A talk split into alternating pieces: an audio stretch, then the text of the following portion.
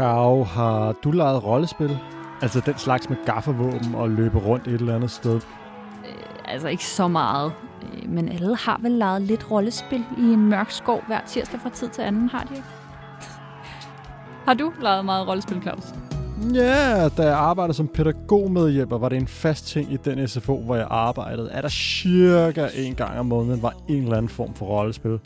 Og der var ingen tvivl om, hvor inspirationen kom fra.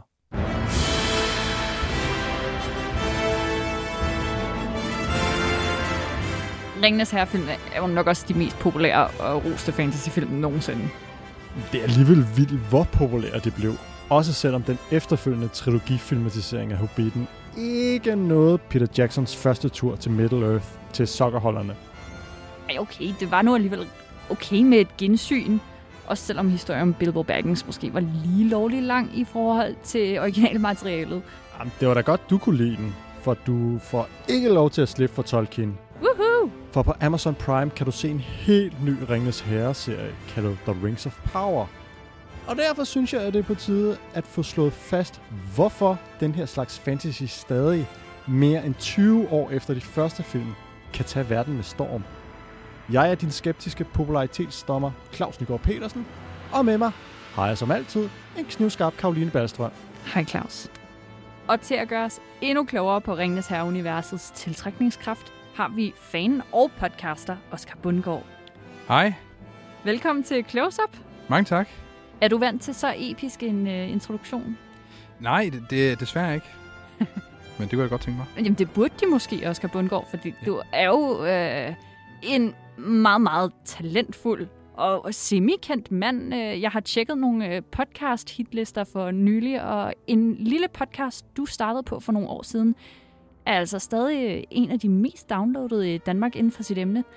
Den klarede sig rigtig godt, da den kom ud. Det hedder øh, Historie for historien, hvis nogen, der øh, sidder derude, kunne tænke sig at høre lidt om historie, Danmarks historie, små historie for det. Så det er mig, der lavede den. Kan høre den på Radio 24 her på kanalen.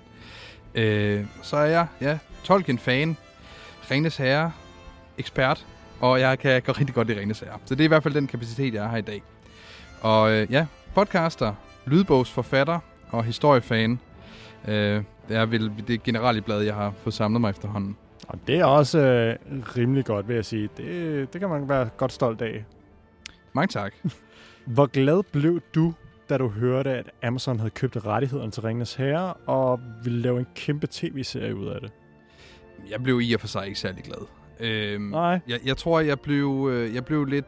Jeg, jeg tror, der er rigtig mange, efter slutningen på Game of Thrones især, hvor man følte, at den, den crashede så hårdt og så grundigt, at man øh, blev lidt sådan... Man fik lidt en dårlig mavefornemmelse med alle de her kæmpe store, meget sådan, hvad hedder det, øh, store firmaprojekter Mm. øh, med fantasy og sådan. Så jeg fik med det samme sådan, åh, det her, det bliver noget værre kedeligt lort, øh, hvor det hele, det skal ligesom, altså sådan, der ikke kommer til at være noget af den der sådan lidt magi, som der var i Jackson-filmene og i bøgerne tilbage. Og det er altså et problem, hvis den her nye Ringenes Herre-serie, den falder til gulvet. Jamen, altså, den er jo enormt dyr. Den har jo været helt vildt dyr, og det er jo også sådan, at det er jo den sidste store satsning i, øh, øh man kan sige, Tolkien estaten, eller hvad man kalder den, øh, den har jo været øh, sådan historisk nærig med, hvem den vil sælge dens rettigheder til.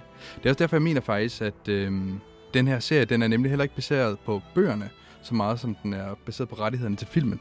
Så det er virkelig interessant, når der kommer sådan noget her med Ringnes Herre og siger, jamen det her, altså hvis det her flyver, så, kan det, så bliver det her starten på 7 millioner spin-off-serier med sådan, og hvis du Argon havde en bror, som øh, sådan, du ved, sejlede væk til et andet land, vi ikke har hørt om endnu, eller sådan. Øh, så, så, så det er utrolig vigtigt for dem, det kører. Og jeg vil også sige, at øh, jeg går ikke heller ikke ind til serien med nogen sådan forudantagelse om, at det bliver noget lort. Jeg vil sige, det var mere frygten. Så nu, her, nu er der ligesom blevet trillet en masse små ting ind, nogle små stills og nogle øh, trailer og sådan noget. Jeg synes, det ser spændende ud efterhånden. Så. Mm.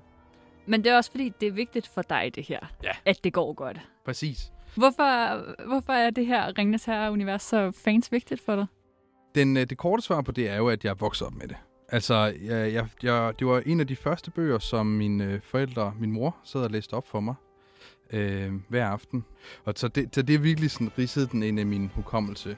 Og så øh, er jeg fra 94, så du ved, så snart, når jeg har været 6, 7, 8, 9 år gammel, det tidspunkt, hvor at man er virkelig sin formative år i forhold til, hvad, hvor, hvad er det seje, man gerne må se, men ikke må se. Mm. Der har det været, hvad hedder det, øh, Ringnes Herre, ikke? Øh, som har den første fik premiere der i 2001, hvor jeg har været syv, altså så vil sige, altså sådan fire år for ung til at se den. Men jeg kan huske, at jeg var inde og se toeren i, i biografen nemlig, og det betød rigtig meget for mig. Og vi havde også øh, VHS'en, som jeg så rigtig meget. Og dengang så var man jo ikke så nysgerrig efter øh, sådan de store, sådan, kan man sige, de store følelser nødvendigvis. Der var det der med, at vi havde to tårne på VHS, og jeg sad sådan fik taget den ind, og så ville jeg spole tid tilbage til, frem til slaget ved Helm's Deep. Og så se det bare igen og igen og igen, indtil det var sådan øh, helt slidt og, og, og brugt. Altså, jeg skulle lige til at sige, Oscar, min egen mor var selv sådan rimelig tilbageholdende med at vise mig dem. Jeg kan også ja. huske, at da jeg først fik set de film, så skulle det også ses på repeat. Og jeg var særlig glad for dødsscenerne. Mm. Fordi det virkede virkelig, som om det betød noget, når de her gutter, for det meste, gik bort. Om det så var Boromir, der tager den ene pil efter den anden i slutningen af etteren, så, så havde det virkelig en mening at gå bort, og det med at ofre sig for noget større, kan jeg huske, var ret formativt for mig som ung.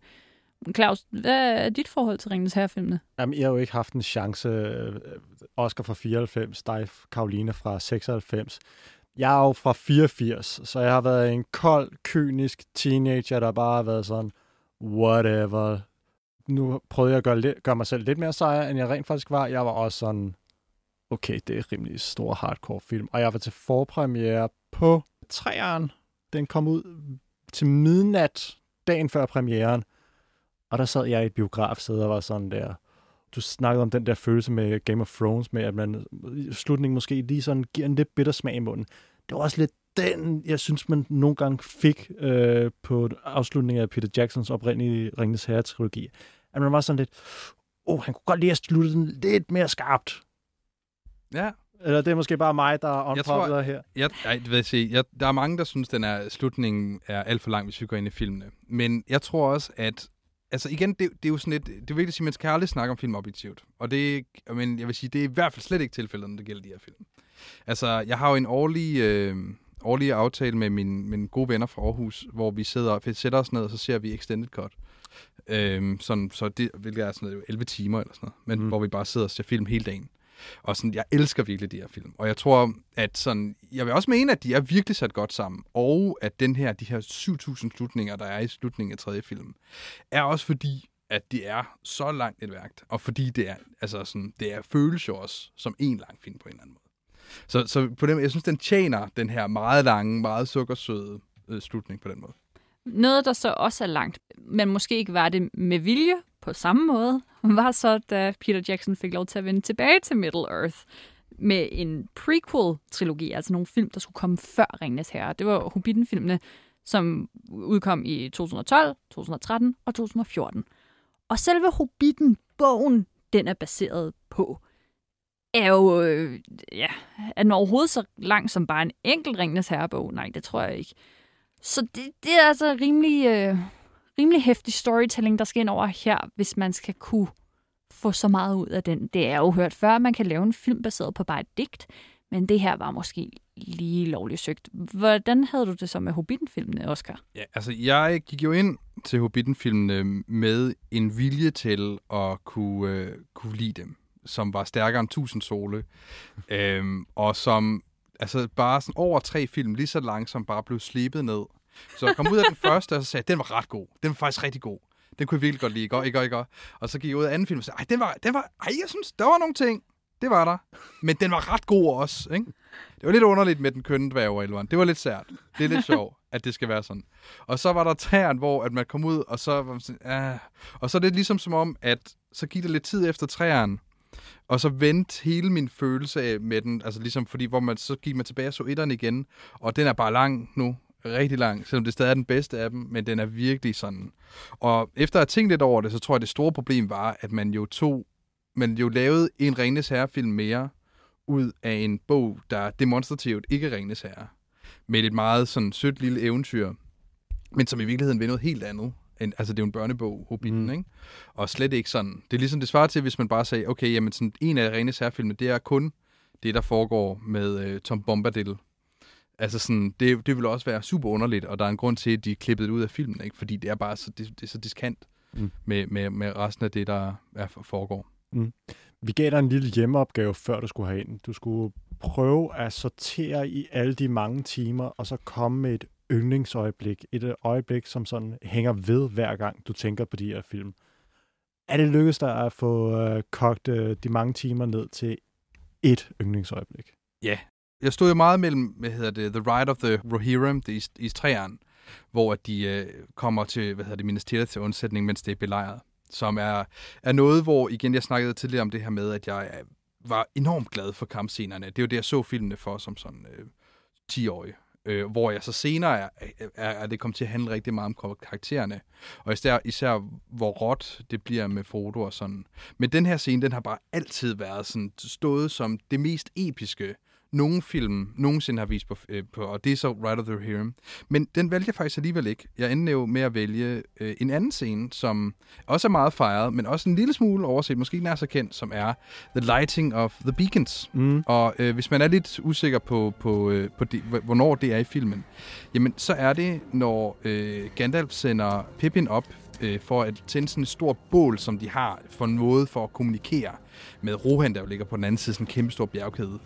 Øh, og så følger man ligesom bare den her, de her bål, som ligesom, så står der nogen på, over på den anden bjerg, og siger, at oh, nu er der blevet tændt bål, så tænder dit bål, som så kommunikerer videre. Ikke? Altså sådan lidt. Og det er jo en sekvens, som er utrolig kedelig øh, på sin vis, hvis man, når man bare læser på papiret. Når man, han ser et bål, så tænder han et bål, så tænder, altså sådan lidt. Det er jo bare den her, det er jo kommunikation på sådan den mest sådan, basale måde. Men fordi den måde, som hvad hedder det, kameraet virker på, øh, og den måde, man har valgt at lave sekvensen på, så er det, at øh, man hele tiden med øjnene kigger efter de her små prikker ude i horisonten, som man ser flamme op, efter man ser det store bål i forgrunden flamme op. Og det bliver til en, en enormt bevægende og meget, meget altså sådan flot sekvens, fordi den nemlig er parret med det her, altså, som jeg tror alle er enige om, et helt eminent soundtrack.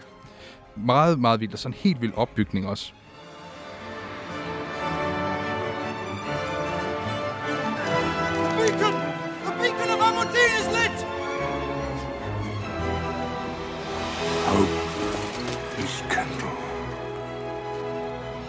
The Beacon of Amandine slet. Ja, og jeg, jeg kan virkelig godt lide den sekvens. Også fordi det, det er, det tror det symboliserer, eller det er det her sted i filmen, hvor at verden begynder at hænge sammen på en helt særlig måde.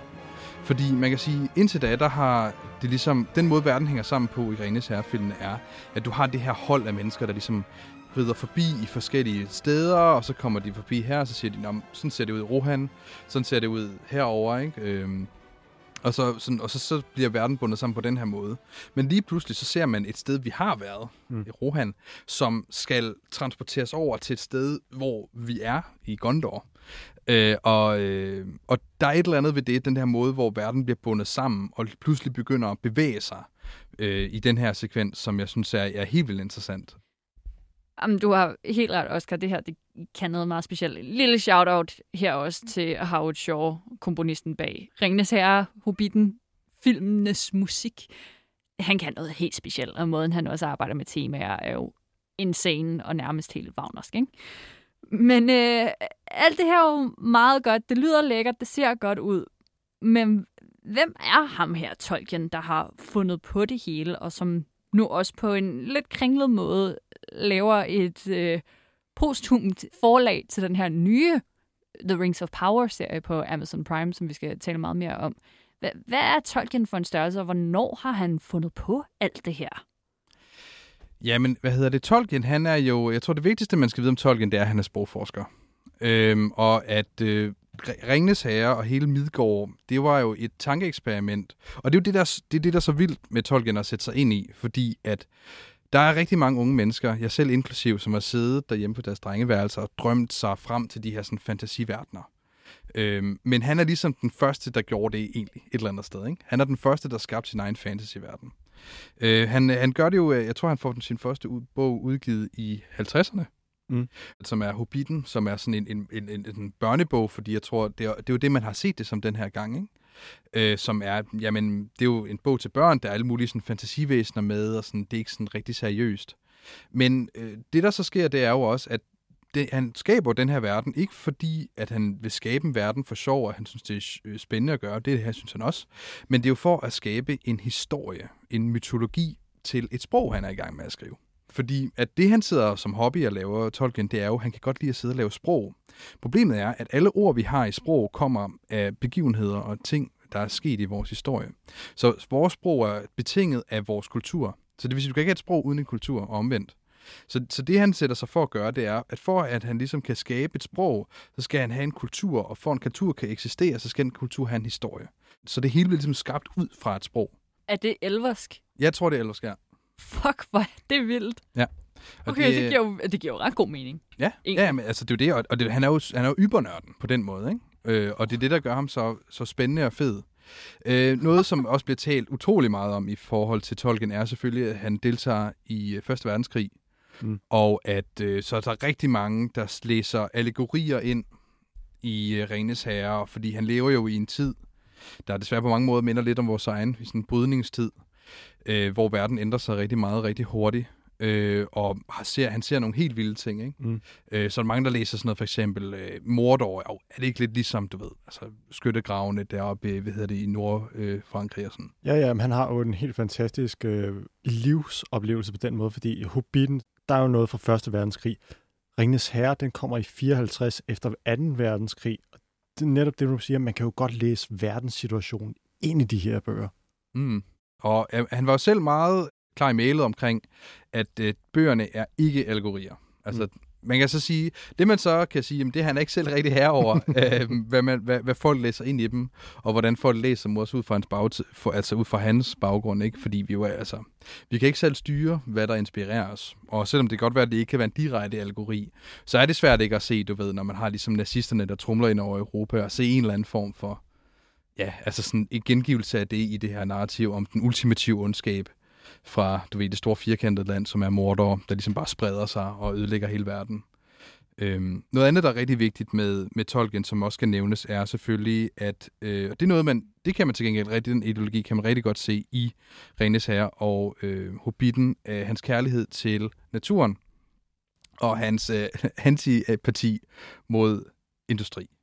Så det er noget, man kan, øh, man kan lægge mærke til, er altid, når Tolkien han snakker om industri og ild og du ved, styrke og i stål, så er det noget, som øh, bliver er orkerne, der laver det. Ikke? Det er ligesom det store billede på det er selvfølgelig, og så man ser i filmen øh, Sauron, som laver området omkring hans øh, tårn øh, om til, øh, til et kæmpestort industrikompleks grundlæggende, og med distriktet Øh, og hvad hedder det, og begynder at smede med stor sådan, entusiasme en masse våben, som så skal bruges til at udruste en hær, der så invaderer, du ved, det omlæggende og Rohan specifikt. Genial observation, Oscar. Jeg, havde, jeg har ikke lagt mærke til det med naturen, men jo, nu hvor du siger det, så er der den klare kontrast mellem den øh, landlige britiske Mm. mm. dyl, og så hovedlandet Europa og dens øh, mekanisering. Hmm. Shit, mand. Men altså, Peter Jackson, som har instrueret de her i alt seks film indtil nu, har jo så også øh, virkelig lagt vægt på det her naturskøn. Ikke? Lord of the Rings-trilogien er jo især blevet beskyldt for, at det handler om folk, der går rigtig meget, og så handler det om store, kæmpe, hvide skud af New Zealand, som det hele jo er, er optaget i. Så snart vi skal have nogle bjergkæder, så snart vi skal have store sletter. Det land har jo det hele. Og den her nye serie på Amazon Prime, The Rings of Power, har også tydet til New Zealand, så man kan jo nok i hvert fald godt forvente rigtig meget af det samme. Øh, også når du siger, Oscar, at det her er jo ikke noget, der som sådan er, er baseret på noget konkret, på samme måde som både Hobbiten-filmene, men også Lord of the Rings selvfølgelig. Det her er, er mere en konceptudvikling over Tolkiens fantasi og hans worldbuilding, altså hvad han har puttet ind i Middle-earth indtil nu. Så øh, den her serie, Rings of Power, vi ved jo ikke så fans meget øh, om den endnu, også fordi øh, Amazon har holdt kortene rigtig tæt ind til kroppen. Selv når man har øh, set teasers for, hvad der skulle udkomme i 2022, så har det jo tops været nogen, der stod med ryggen til, og så havde de langt hår, og så kunne du nok godt regne med, at det var en elver. Men hvad vi ved om serien, før, at nogen har set den, er, at øh, i hvert fald et par karakterer, vi kender, dukker op igen. Hvem er det, vi ved, vi får at se, Oscar? Den, der ser ud til at blive en af de meget, meget vigtige personer, det er i hvert fald Galadriel. Hende har man set i næsten alle klipsene, og som er blevet kørt frem. Morphet Clark. Ja, som også øh, ved jeg ved er rigtig dygtig.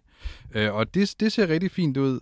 Så ved jeg, at de har jo har også fået, hvad hedder det, Sauron er nok også med i hans øh, meget Eminem-agtige øh, tidlige teenageår, øh, hvor han ser rigtig akavet ud. Øhm, Det er så- et billede fra øh, en, en teaser-trailer, som du refererer der til, Ja. Oscar, hvor man kan se, at han, han ser ret emo-agtig ud. Men Sauron øh, kan jo også tage mange forskellige former og størrelser. det. Og lige nu er han jo så en mand, der ser kronravet ud og Ja. sådan lidt androgyn, ikke? Ja, lidt sådan med sådan noget hvidt afblået hår med lidt sorte rød, hvis jeg husker rigtigt. Han, så, han lignede bare lidt sådan, ja, Eminem fra 8 Mile, og det virkede mega fjollet. Fordi jeg tror, øh, noget man kan tænke over i forhold til de gamle film, øh, Peter Jacksons film, det er, at hvis nu, at øh, Sauron, han igennem hele filmen havde været det her, sådan, du ved, en mand med en stor kølle, ikke, der sad over i Mordor, og, var, og alle snakkede om, hvor stærk han var god til at slås så ville det slet ikke have den samme effekt, som når han nu er det her brændende øje. Ikke? Og det sjove det er, fordi hvis man, hvis man er sådan en mand i en stor rustning, med en stor kølle, jamen det er, så er man sådan meget farlig. Ikke? Du går rundt og, går rundt og slår dig i hovedet med en køllen. Og når man er et øje, altså det, hvad kunne øjet sådan magisk? Ikke så meget andet end at stige på dig.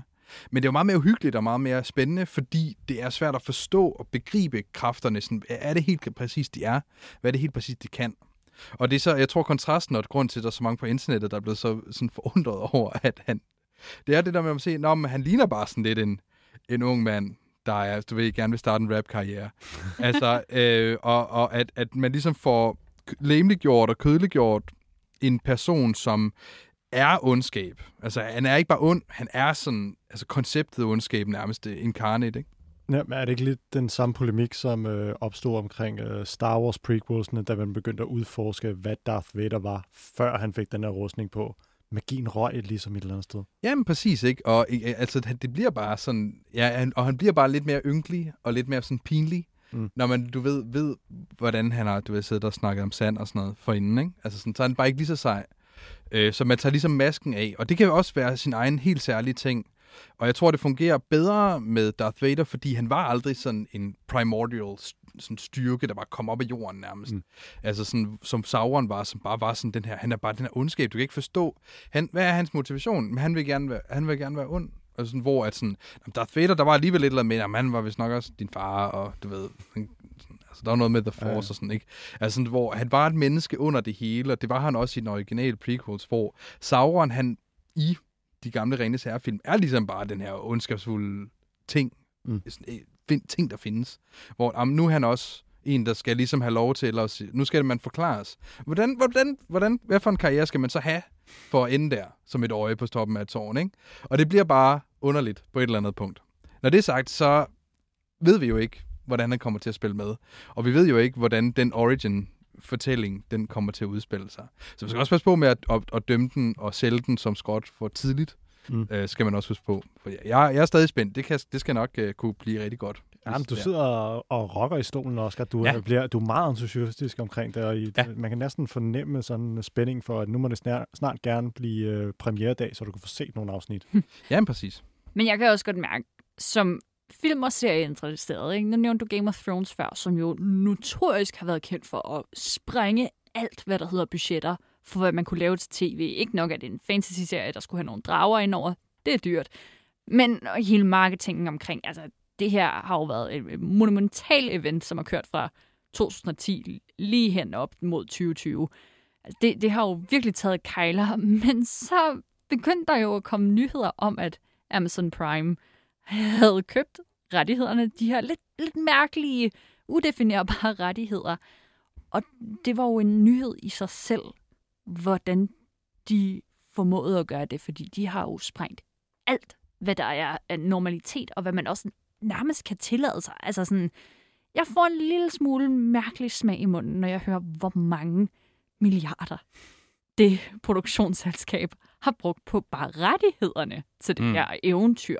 Forhåbentlig. Er du sindssyg, hvad jeg håber, det ser godt ud og kan noget, det her. Ja, ja, i direkte budkrig med blandt andet Netflix og HBO betalte de 250 millioner dollars, cirka 1,7 milliarder kroner, for rettighederne alene. Så kommer vi over i budgettet for serien. Altså, hvordan man sådan rent faktisk skulle filme det, og skuespillerne, og... Oh yes, der er vi helt oppe i nogle endnu mere sindssyge beløb. Først så blev der snakket om, at der blev skulle bruges 1 milliard dollars fordelt på fem sæsoner. Godt og vel 7,5 milliard kroner på fem sæsoner af en tv-serie. Og det nyeste, det er, at øh, første sæson kommer til at ligge på cirka 465 millioner dollars. Det er rigtig mange penge. Det er 3,5 milliarder kroner. Okay, så de har allerede lige sådan... De har brugt halvdelen af budgettet, da de brugte på første sæson. det bliver nok skudt lidt op måske, øh, for 3,5 milliarder kroner. Jeg har, jeg har læst lidt op på, hvad man kan få for 3,5 milliarder kroner. Du kan få 4,6 gange så meget som den største danske Euro-jackpot-gevinst nogensinde. Den der på 750 millioner kroner, som vi alle sammen gik amok over. Den kan man få 4,6 gange. Man kan få to gange Neymar, verdens dyreste fodboldspiller, og måske et par fingre. Han koster 1,65 milliarder kroner. Ham kan man få to af, og så et par fingre oveni, så for lige sådan, at det helt udligner sig lidt.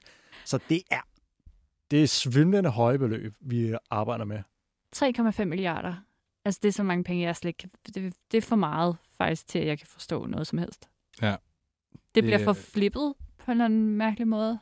Er der i hvert fald nogle mennesker, der har deres karriere, karriere på spil, når, når det kommer ud? Øh, Jeg tror virkelig, der kommer til at sidde nogle mennesker og svede. Fordi hvis det her det, det flopper, så er det altså sådan... Oh. De har også været meget, meget bevidste om, at internettet ville dømme dem fra dag 1, så de optog de to første afsnit separat for alt andet, for at sikre sig, at kvaliteten på det her, når de blev sendt ud, så var det helt i top. Trailerklipsene derfra, der skulle ikke være en finger at sætte på det. Mm. er meget, også meget usædvanlig måde at producere en tv-serie på, at lave to afsnit, og så lave en pause på fem måneder, og så begynde at optage igen og skrive videre. Det er meget usædvanligt.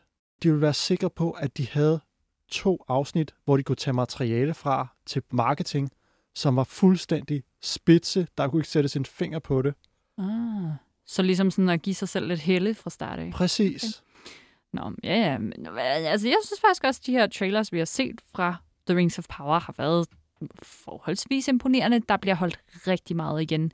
Uh, vi kan høre lidt fra uh, en af dem her. De bliver jo ved med at udsende en teaser-trailer og en teaser-trailer 2 og 3 og 4, og så kan du få første klip og alt sådan noget.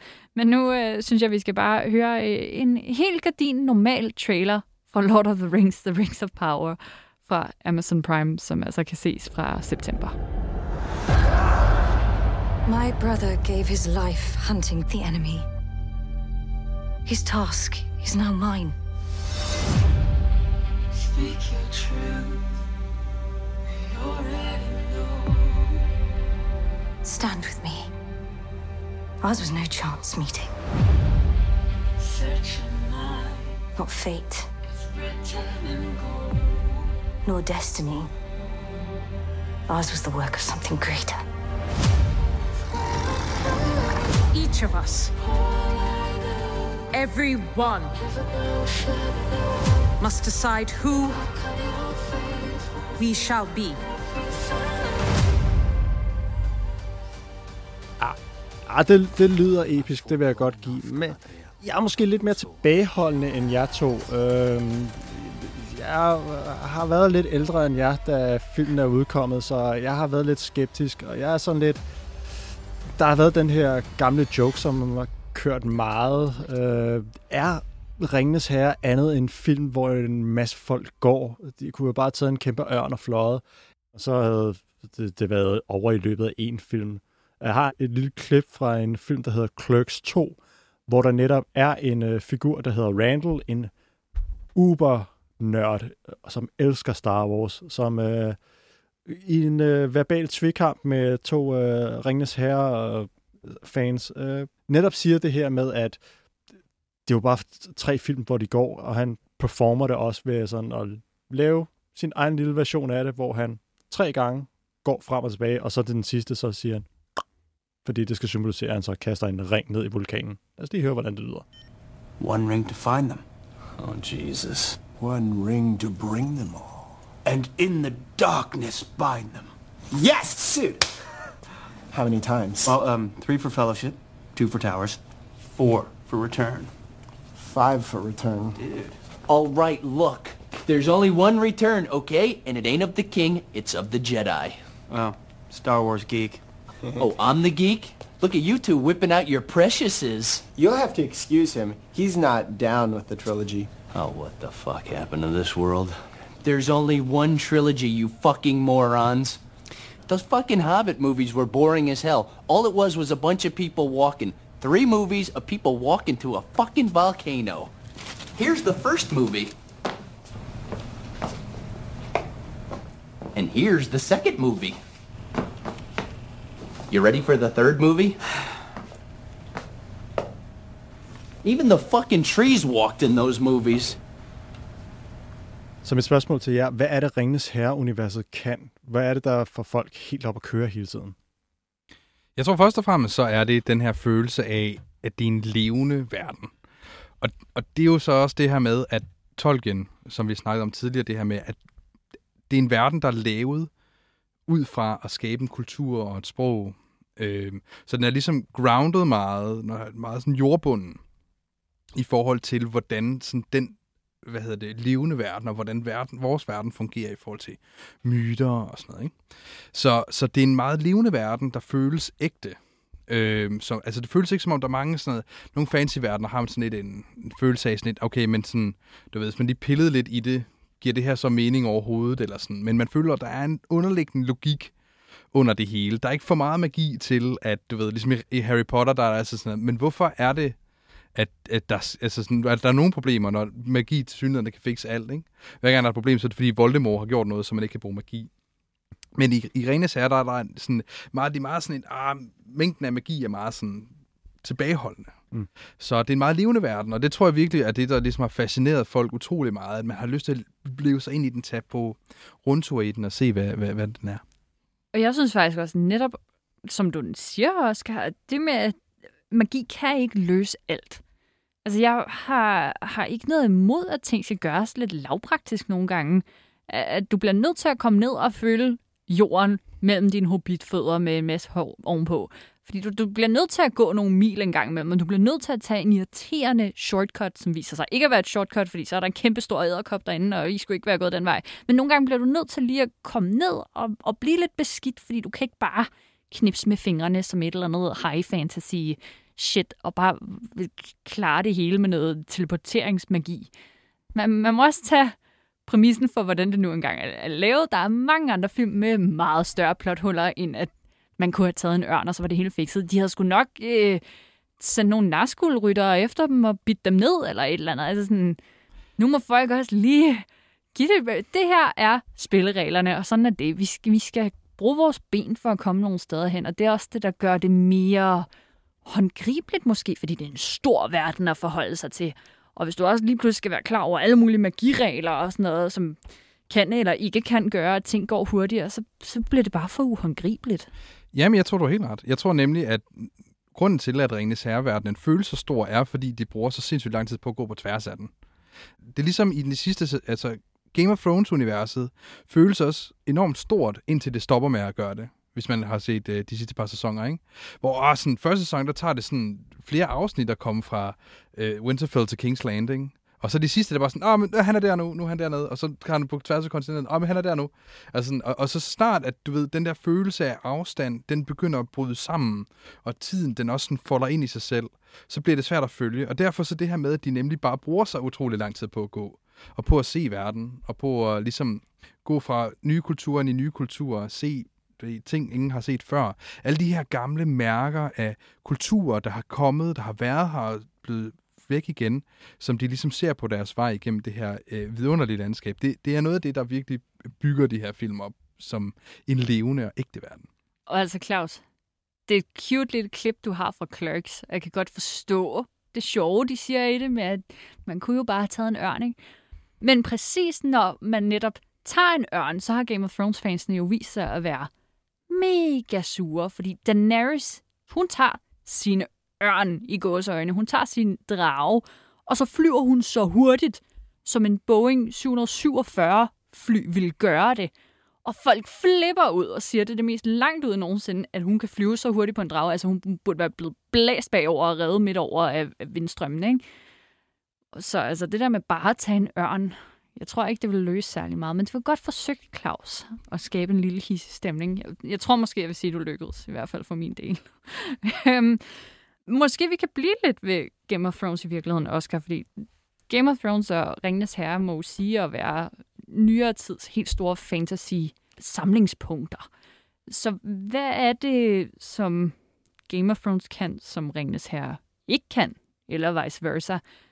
Jeg, ved, jeg tror, at øh, den måde, jeg måske vil karakterisere det på, er, at de begge to er ligesom karikaturer af vores egen historie. Men rene sager, er ligesom karikaturen af vores historie, som vil, vil have skrevet den der i starten af 1900-tallet, i 1800-tallet. Og så er Game of Thrones ligesom karikatur af vores, af vores historie, hvor man som ville have skrevet den nu. Ikke? Hvor i dag, sådan, i 1800-tallet, der var sådan, ah, de, var, de to, de var gode venner. Så i dag er det sådan, de er nok seks mænd, de to mænd der. De var nok bøsse. Ikke? Og, sådan, altså sådan, og det handler meget mere om sådan lidt om, at folk, de er ikke noble, og man tvivler altid på de kilder, som siger, ah, de var også bare gode, og ham her var bare ond. Og så prøver man lige, altså sådan, så det handler, altså i dag, når, i moderne historieskrivning, der går det meget mere ud på at finde ud af, hvor gode personer var.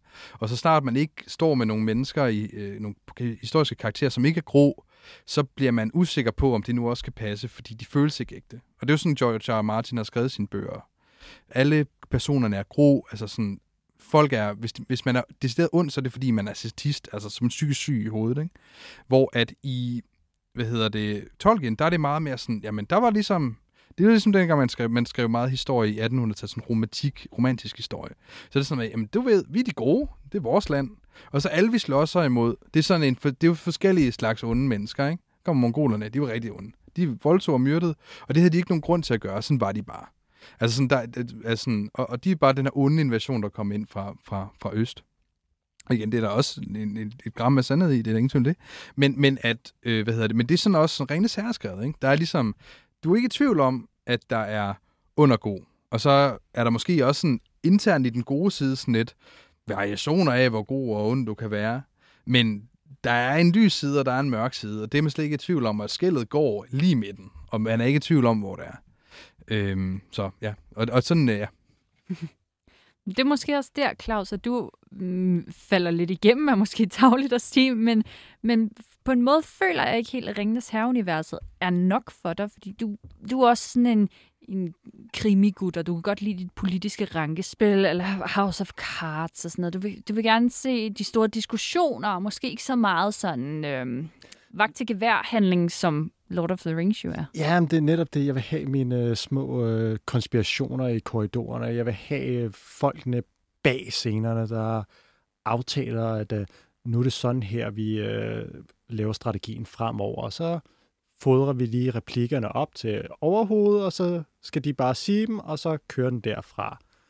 Øh, Ringnes Herre, der er en, et mangel af bedre hoved, der er en godhed, netop som du siger, Oscar, med, at der er en klar opdeling. Vi har good guys, og vi har bad guys. Og det er jo et eller andet sted, der også ligger i titlen på den første Ringnes Herre-film, The Fellowship of the Ring, øh, hvor det er med, at vi skal samle en gruppe af alle de gode, for at lave en forenet front mod ondskaben. Har et øh, herligt lille klip øh, netop af det, øh, som hedder The Council of Elrond, hvor alle de forskellige gode fraktioner, de mødes hos elverne, og skal finde ud af, hvad fanden de skal gøre med et, Sauron, der er på vej op igen, to, den her magiske ring, som afhængig af, hvem der bærer den, enten er katastrofe eller potentielt godt. The ring must be destroyed. And I suppose you think you're the one to do it. And if we fail, what then? What happens when Sauron takes back what is his? I will be dead before I see the ring in the hands of an elf. So much. No one trust an elf.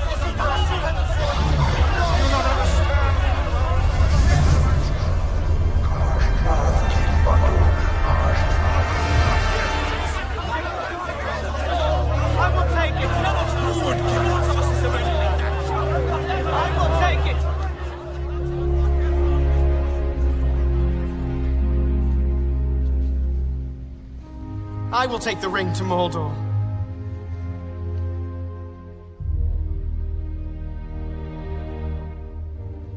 I will take the ring to Mordor.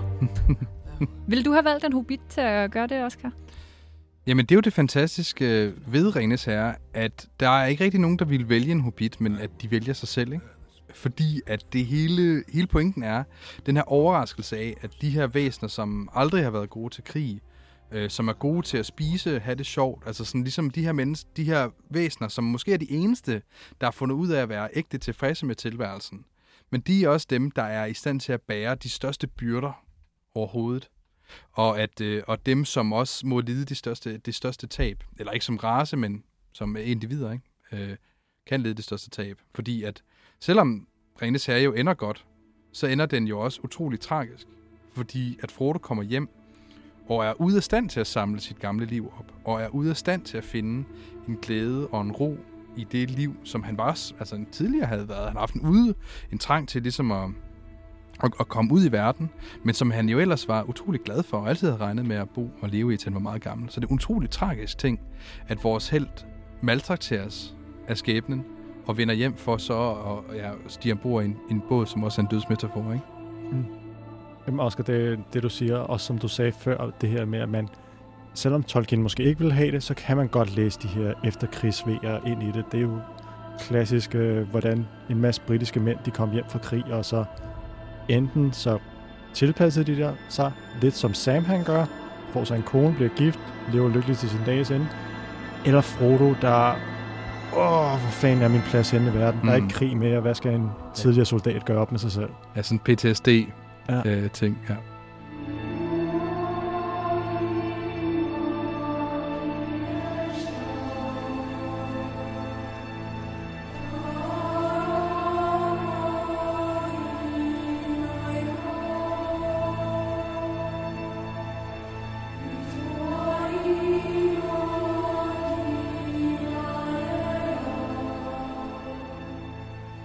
Så det er jo måske ikke så svært faktisk at forestille sig længere, hvorfor det er, at voksne mennesker graviterer så meget til de her fortællinger.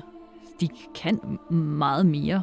Uh, spørgsmålet er så bare, om Amazon Prime også lige har det med i øh, overvejelserne, når de laver The Rings of Power, som jo gerne skal køre i et godt stykke tid endnu, i hvert fald for lige at tjene alle de der milliarder ind, som de bare har kastet efter rettighederne og første sæson.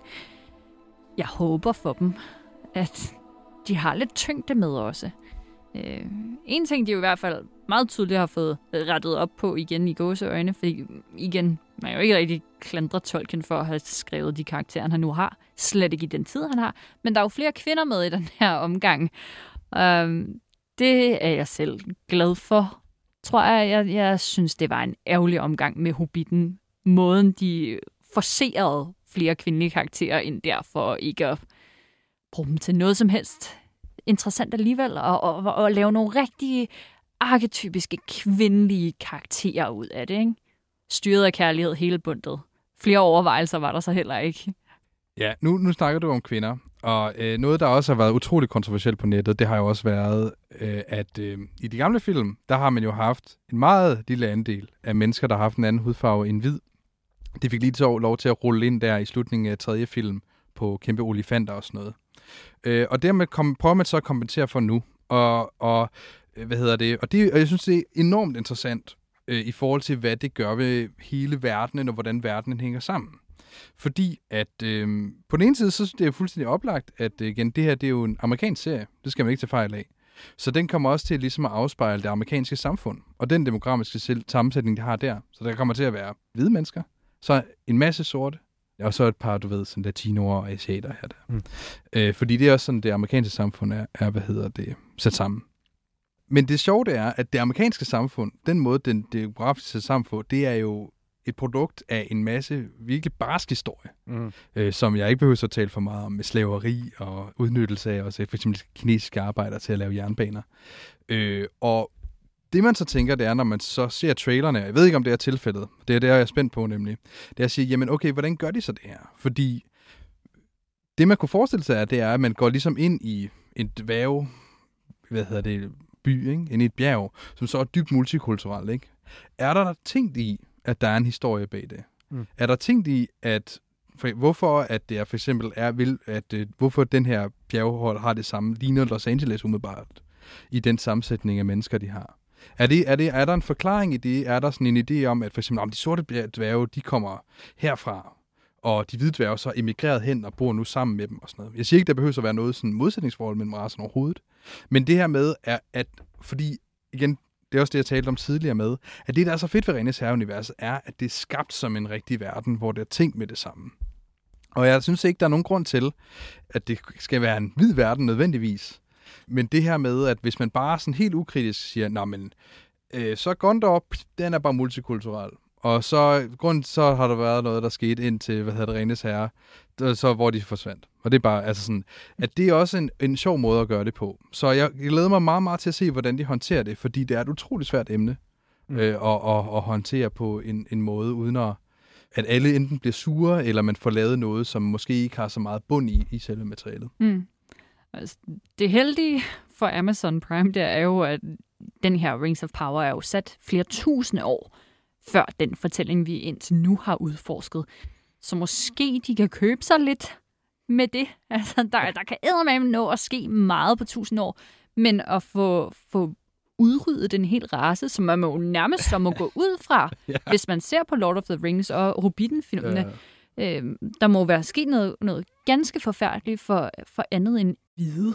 Ja, dværge De- som elver som mennesker. Ja, Der har de altså der må virkelig være sket en katastrofe, så det skal de da nok få travlt med lige at få, øh, få stablet på benene. Ja. Øhm, jeg synes, Oscar, at du virkelig har fået øh, åbnet vores øjne for, at Ringnes Herre og fantasy det hele taget, der er altså mere til det. Og at kigge nærmere på samtiden, synes jeg har været enormt spændende at høre om. Jeg tror godt, man kan tillade sig at sige, at øh, voksne mennesker ikke længere behøver at, at, skamme sig over fantasy, som man gjorde, da Hobbiten udkom i 30'erne, og siger, at det er en børnebog. Bare fordi der render elvere rundt ude i den mørke skov og leger med papsvær. Jo, jeg er stadig nysgerrig på, hvorfor det er, man bliver hængende i det her univers. Jeg er også nysgerrig på, hvordan I kommer til at opleve serien, fordi da I så filmene, i hvert fald dig, Oscar, det du så filmene som øh, sød dreng på syv år og store blå øjne og har været stor slag. Det har været en fuldstændig sådan åbenbaring, og du har slugt det råt. Hvad siger den her lidt ældre, kyniske podcaster, historieinteresserede nu, når han skal se den nye serie? Kommer han til at være lige så åben, eller øh, kommer han til at være lidt mere... Kan, kan fange den samme glæde, som barnet kunne? Altså, det kommer virkelig meget ind på serien, tror jeg. Øhm, jeg, altså målet, jeg synes, man, det er åndssvagt at gå ind til noget som helst stykke kunst med den holdning, at det kommer til at være dårligt. Så ødelægger man det i hvert fald for sig selv.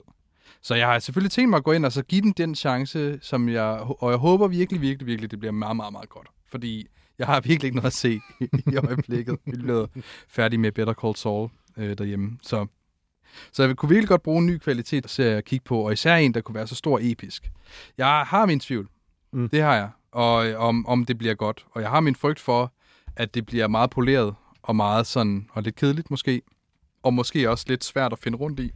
Er det frygten, at det bliver for poleret, og det bliver for rodet i mangel af bedre ord? Ja, fuldstændig. Altså, det, det er klart, det er det. Men igen, jeg ved ikke, hvad jeg snakker om endnu, før jeg har set det. Men det er helt klart, det jeg er bange for, at de skal nå så meget. De skal så mange steder hen. De skal rundt om så mange raser. Øhm, øh, nu taler jeg ikke menneskeraser, men øh, hvad hedder det, fantasy-raser, at det bliver uoverskueligt øh, at, at følge med i, og de skal, altså sådan, der skal ske så meget, og det hele skal bygge mod det her episke klimaks mod øh, et stort slag mod Sauron, antageligvis. Øhm, som også, hvor man skal sige sådan, "Om, okay, altså, tør de også tage nogle chancer i det her? Tør de lave noget, der er anderledes, eller bliver det også lidt som den første Star Wars, den, af de nye filmatiseringer, hvor det bare bliver sådan lidt en gentagelse af noget, der har været, som var okay, men også, altså, også bare lidt en, sådan lidt en dårlig kopi, eller sådan noget, ikke? Eller, eller bliver det noget sin egen ting? Tør det være sin egen ting? Og, og prøve noget andet, fordi at jeg tror bare heller ikke, at sådan, Herre ville heller ikke være en god miniserie, nødvendigvis, eller en god sådan, lang serie. Altså, sådan, jeg har ikke lyst til at se Herre som en serie. Jeg har lyst til at se Herre som en film. Så det her, den skal ligesom virke på sine egne præmisser og uden for Peter Jacksons øvre. Mm. Ja. Jeg har et lille tip til dig, nu hvor du siger, at du ikke har noget at se. Øhm, der er en serie på Netflix, The Sandman. Fantastisk fantasy-serie, der beskæftiger sig med en anden slags fantasy. Den er mere fantastiske ting sker i vores samtid. Øh, baseret på en ikonisk tegneserie af Neil Gaiman. Jeg kan næsten ikke forestille mig, at du ikke har hørt om den, eller stødt på den på en eller anden måde. Det serie, som, er, som nok har ramt mig på samme måde, som Ringnes Herre har ramt dig i hvert fald, med at det er sådan en kæmpe stor wow-oplevelse, at man bare ikke...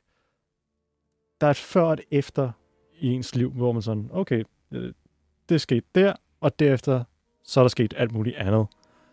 Og det er en serie, som jeg synes ikke taler ned til sit publikum, er meget trofast over for forlægget, men også laver nogle øh, andre greb i forhold til casting, øh, for, for at gøre det mere, mere multikulturelt, knap så, knap så blegt og hvidt at se på. Men de gør det på en fin måde, fordi det er jo figurer, som er fiktive, så man kan jo lege med dem lige så tosset man vil. De få historiske figurer, der er at tage på, dem kan man så holde sig tro, som man nu engang skal. Men når du har noget fiktivt, så er der jo den her frihed til at lege, og det, det tænker jeg også, der er i Ringnes Herre-serien, men som I begge to er inde på, er et kæmpe problem med, at der lige pludselig er meget, meget vidt i Peter Jacksons øh, sexfilm. Nå, men så fik du da et lille tip med der, Oscar Bundgaard. Hvis øh, Ringnes Herre-serien The Rings of Power, den fejler fuldstændig, så kan du bare smutte over til konkurrenten Netflix og se The Sandman i stedet. Jeg håber på en måde for dig, at det ikke bliver nødvendigt, men øh, måske man også lige skal give den mere end bare en enkelt sæson, før man enten dømmer ude eller inde. I hvert fald, Oscar Bundgaard, du er dømt inde her fra øh, Close Up. Det har været en fornøjelse at have dig med i dag. Tusind, tusind tak for din øh, store historiske viden. Jeg håber, at vi kan invitere dig ind igen en anden god gang. Forhåbentlig måske til at give nogle rosende ord til den her Rings of Power-serie. Jamen, øh, mange tak, den for fornøjelse at have været forbi. Fornøjelsen var helt klart på vores side. Og hvis du igen mangler noget at se eller høre, så kan du lytte til Close Up hver fredag, og du kan selvfølgelig hente og lytte til alle vores episoder der, hvor du finder dine podcasts. Vi lyttes ved.